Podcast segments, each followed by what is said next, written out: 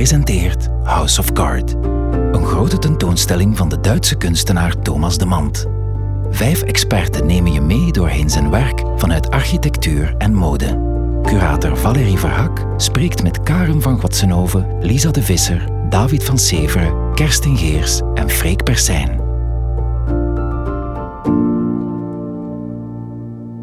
Ik ben Valérie Verhak, ik ben curator in M. Leuven en vandaag ben ik te gast bij Karen van Gotsenhoven. Karen, kan jij jezelf even voorstellen? Mijn naam is Karen van Gotsenhoven en ik werk als Associate Curator aan het Costume Institute van de Met Museum in New York. We hebben jou ook gevraagd om een bijdrage te schrijven over ehm, het werk dat Thomas Demand heeft gerealiseerd in zijn reeks Model Studies. Zijn Model Studies 4 gaan eigenlijk echt expliciet over ehm, het werk van de Tunesische modeontwerper Azedine Laya. Kan je daar iets meer over vertellen? Azedine Alaya was een Tunesische modeontwerper die enkele jaren geleden uh, overleden is. En wiens uh, technische uh, expertise en enorme kennis van, de, van, het vak van de cultuur ja, hem heel succesvol en invloedrijk heeft gemaakt. En zijn patronen worden bewaard en nog steeds gebruikt door zijn atelier in Parijs. ze worden bewaard op een opslagplaats buiten de stad. En daar heeft Thomas Demand uh, foto's van genomen. Um, deze zijn nu te zien in de tentoonstelling. En uh, wat men eigenlijk ziet is een soort van abstraherende vorm um, van fotografie, waarbij die patronen uh, bijna ontdaan worden van hun utilitaire betekenis. Want het zijn echt wel tools om, ja, om modellen of kleding mee te reproduceren. Dus het, het atelier werkt nog steeds met zeg maar, die patronen van de meester. Ehm, maar de beelden van Thomas Demand uh, tonen die in een nieuwe, uh, nieuwe kijk. En we ontdekken het werk van uh, Azedine Alaya eigenlijk op een heel andere manier. In plaats van de typische beelden van de couturier in zijn atelier zien we hier vormen en beelden die een eigen betekenis krijgen. Hebben Thomas Demand en Azedine Alaya elkaar ooit ontmoet? Thomas Zeemans heeft inderdaad een bezoek gebracht aan uh, Alaya. Uh, ze hebben zeker gesproken over, maar nog niet over dit project. Ze, waren toen nog een andere, allee, er was een andere, uh, een, een andere mogelijkheid van samenwerking rond het archief.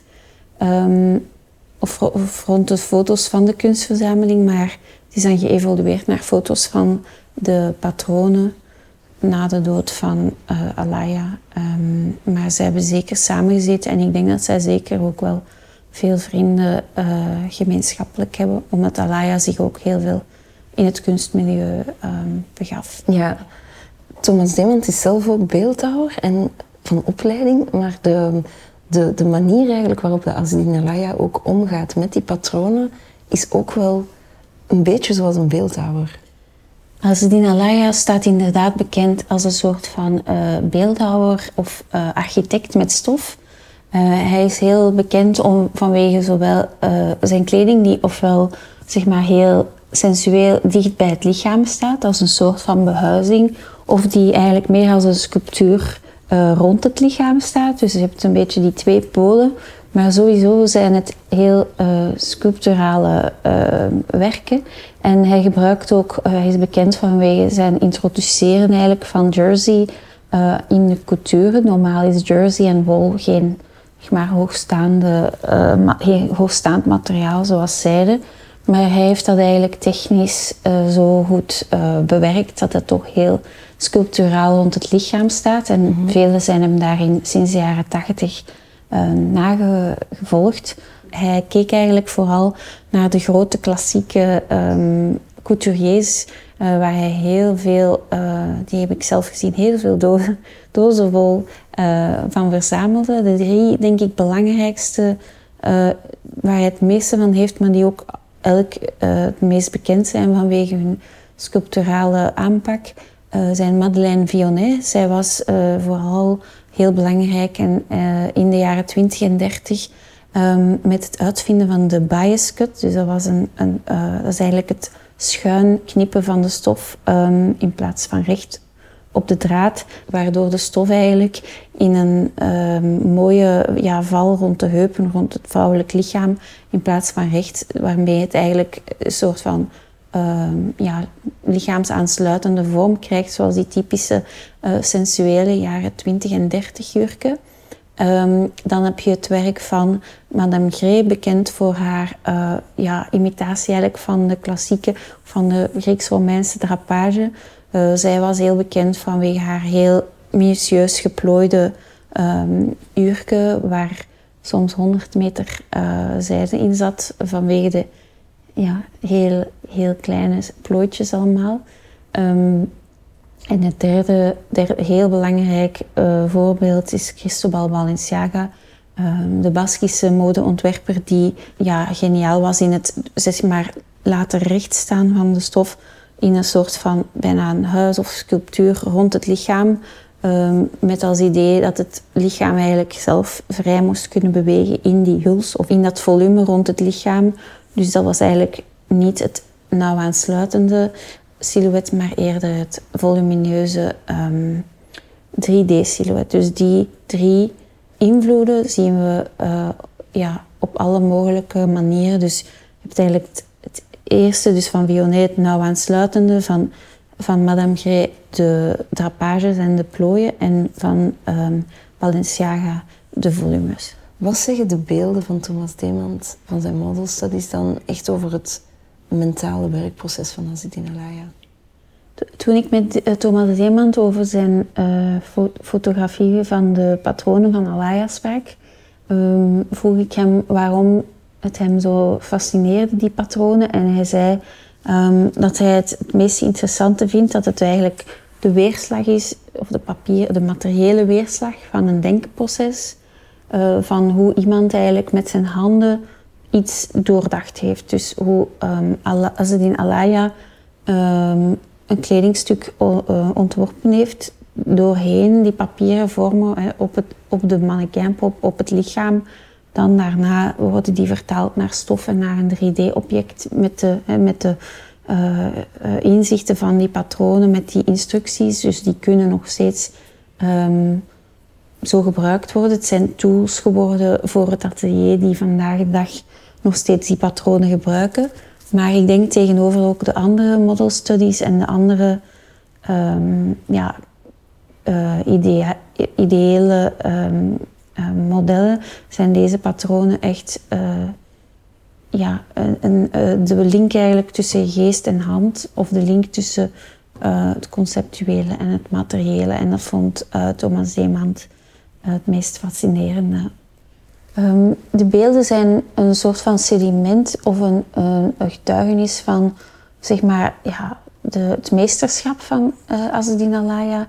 Uh, dus hij was een echt ja, bijna, een geniale um, patronenmaker. Um, couture en koepen waren echt de, bij hem echt van het hoogste niveau.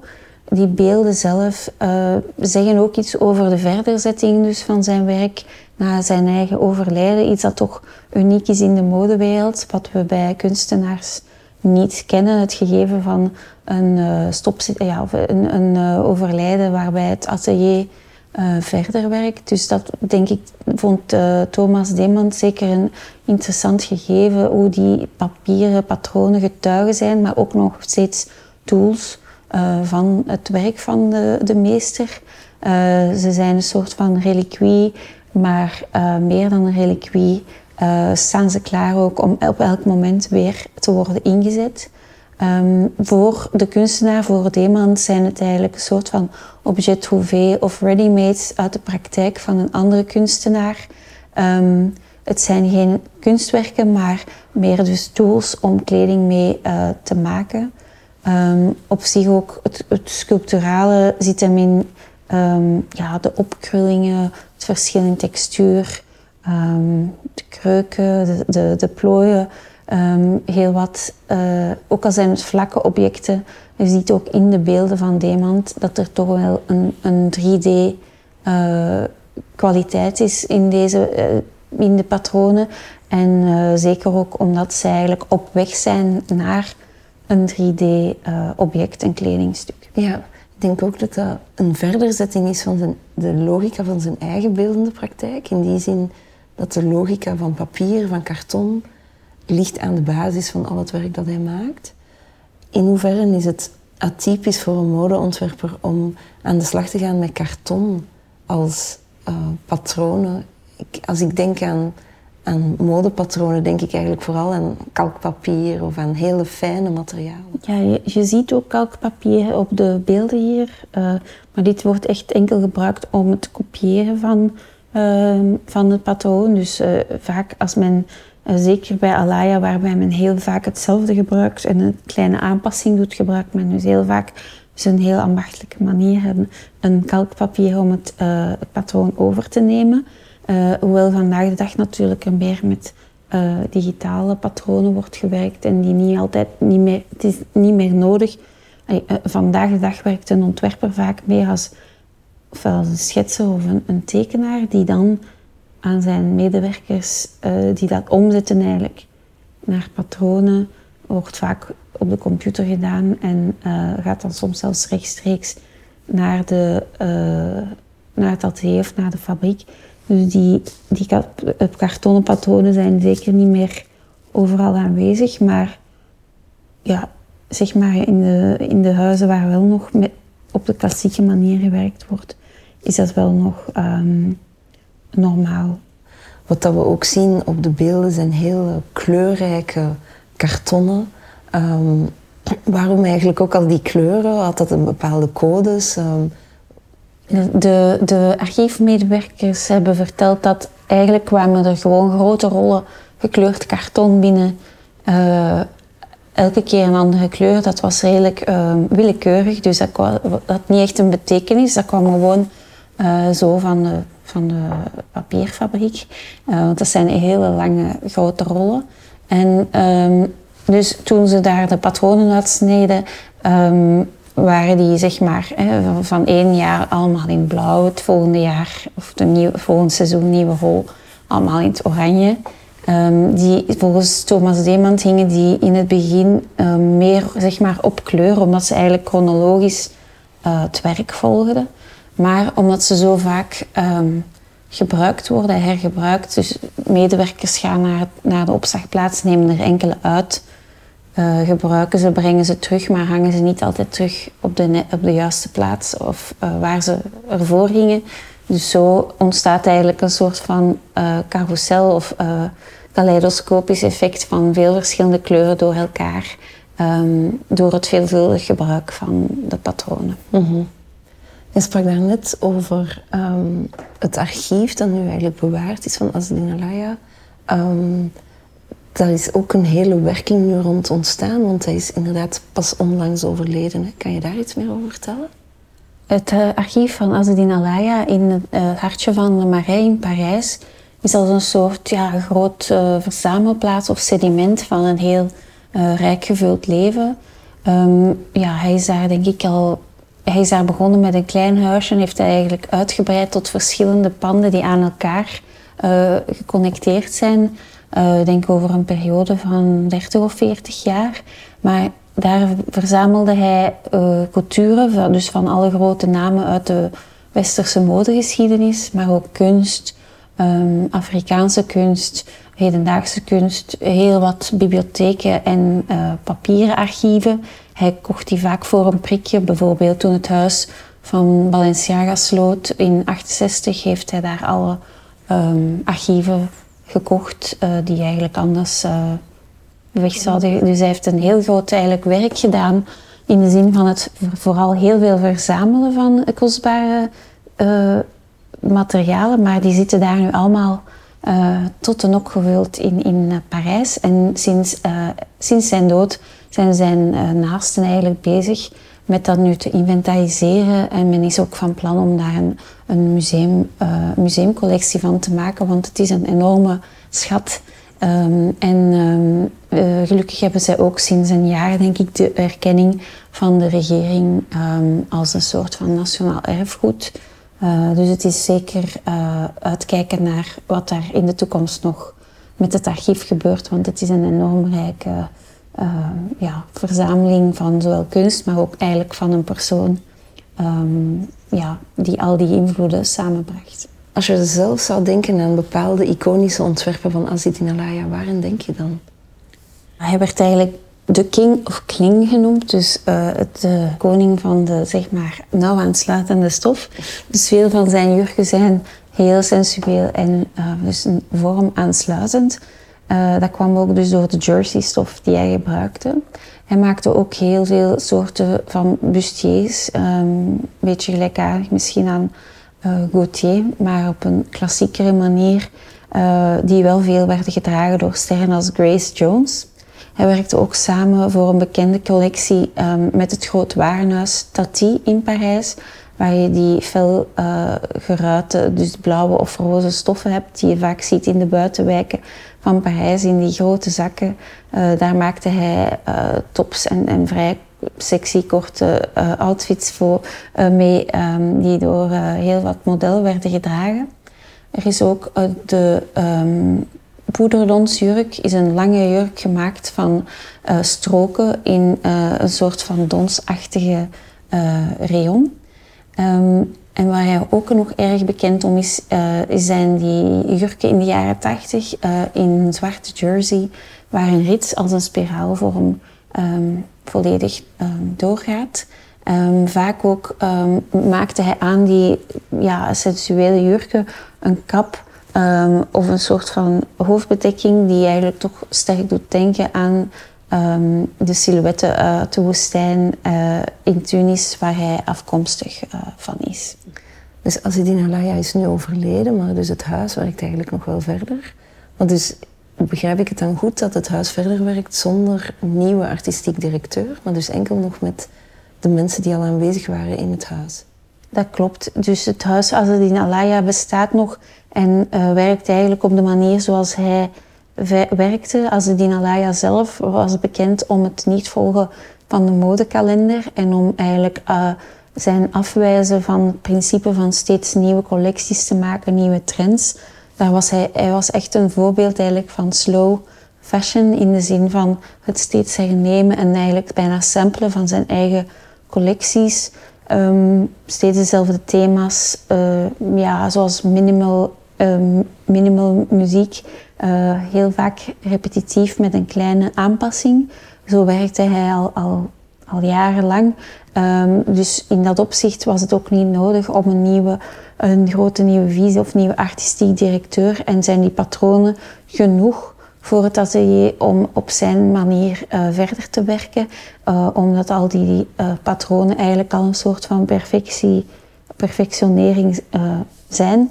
En door eigenlijk wat ja, kleine tweaks, kleine aanpassingen en nieuwe materialen te gebruiken, uh, ja, kan men verder werken in zijn, in zijn uh, spirit of in zijn mentaliteit uh, zonder een echte nieuwe, een nieuwe wind. Want daarvoor, dat is net het omgekeerde eigenlijk dan waar het huis voor staat. Ja. Zijn er in de modewereld nog andere ontwerpers die op een gelijkaardige manier werken of die als, als Dinalaya was een vroeg voorbeeld van het werken, eh, het eigenlijk seasonless, of dus zonder seizoenen uh, werken en het, uh, het, tonen wanneer, dus niet, ja, of capsules, capsulecollecties of, of gewoon wanneer, zoals hij zelf zei, wanneer ik er klaar mee ben en niet vanwege de dwingende modekalender van de Fashion Week in Parijs of van de tijdschriften die nieuwe collecties eisten. Hij weigerde dus al jaar en dag om aan die dwingende um, kalender mee te doen. En ik zou zeggen, sinds een drietal jaar, ironischerwijs, ja, sinds hij eigenlijk overleden is, uh, zien we een hele grote omslag in de modewereld. Ook vanwege uh, ja, de mentale gezondheid van vele ontwerpers, die, die leidt onder het uh, dwingende Ehm, het dwingende karakter van de modeweken. Dus zien we meer en meer uh, mensen die uit, uit, de kalender stappen. Nu heeft COVID daar ook nog toe bijgedragen uh, dat we eigenlijk zien dat ja, eigenlijk zelfs de hele grote modehuizen afstappen van die um, ja, vier, vier seizoenen of meer per jaar. En uh, daarin was Azedine Alaya dus een, een voorloper um, in een, een, heel grote evolutie die we nu, nu pas ten gronde uh, in de, het modesysteem zien. Mm -hmm. hoe denk je dat dat in de toekomst zal evolueren? Denk je dat we kunnen afstappen van het dwingende in de mode en die... De modepers en de ontwerpers spreken er allemaal over. Het is al een enkele jaren een hot topic. Maar door, door, het, uh, ja, dus door COVID en nu het fysiek onmogelijk zijn van zeg maar, de modemaand of modecarousel die elke keer, heel het circus eigenlijk, die, die elke zoveel maanden heel de wereld afreizen naar vijf steden.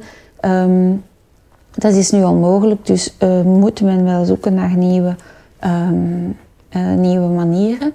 Heel wat onafhankelijke ontwerpers, ook Dries van Noten, hebben zich uitgesproken van over nieuwe, allee, hebben een manifest geschreven om, om te zoeken naar een nieuw systeem. Er is ook heel veel goodwill bij jongere ontwerpers die ook rechtstreeks nu aan de consument via internet verkopen, dus die niet meer meedoen met, met de winkels en tijdschriften enzovoort.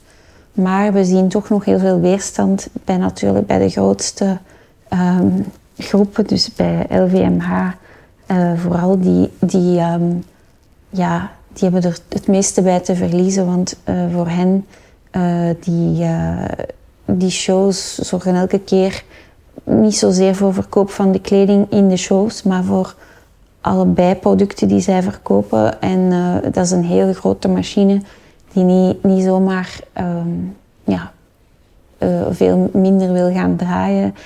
Alle accessoires en zo verder. Dus het is afwachten hoe lang het nog duurt eer die grote um, ook een evolutie gaan doormaken. Maar ik denk dat het zeker heel spannend wordt de komende jaren.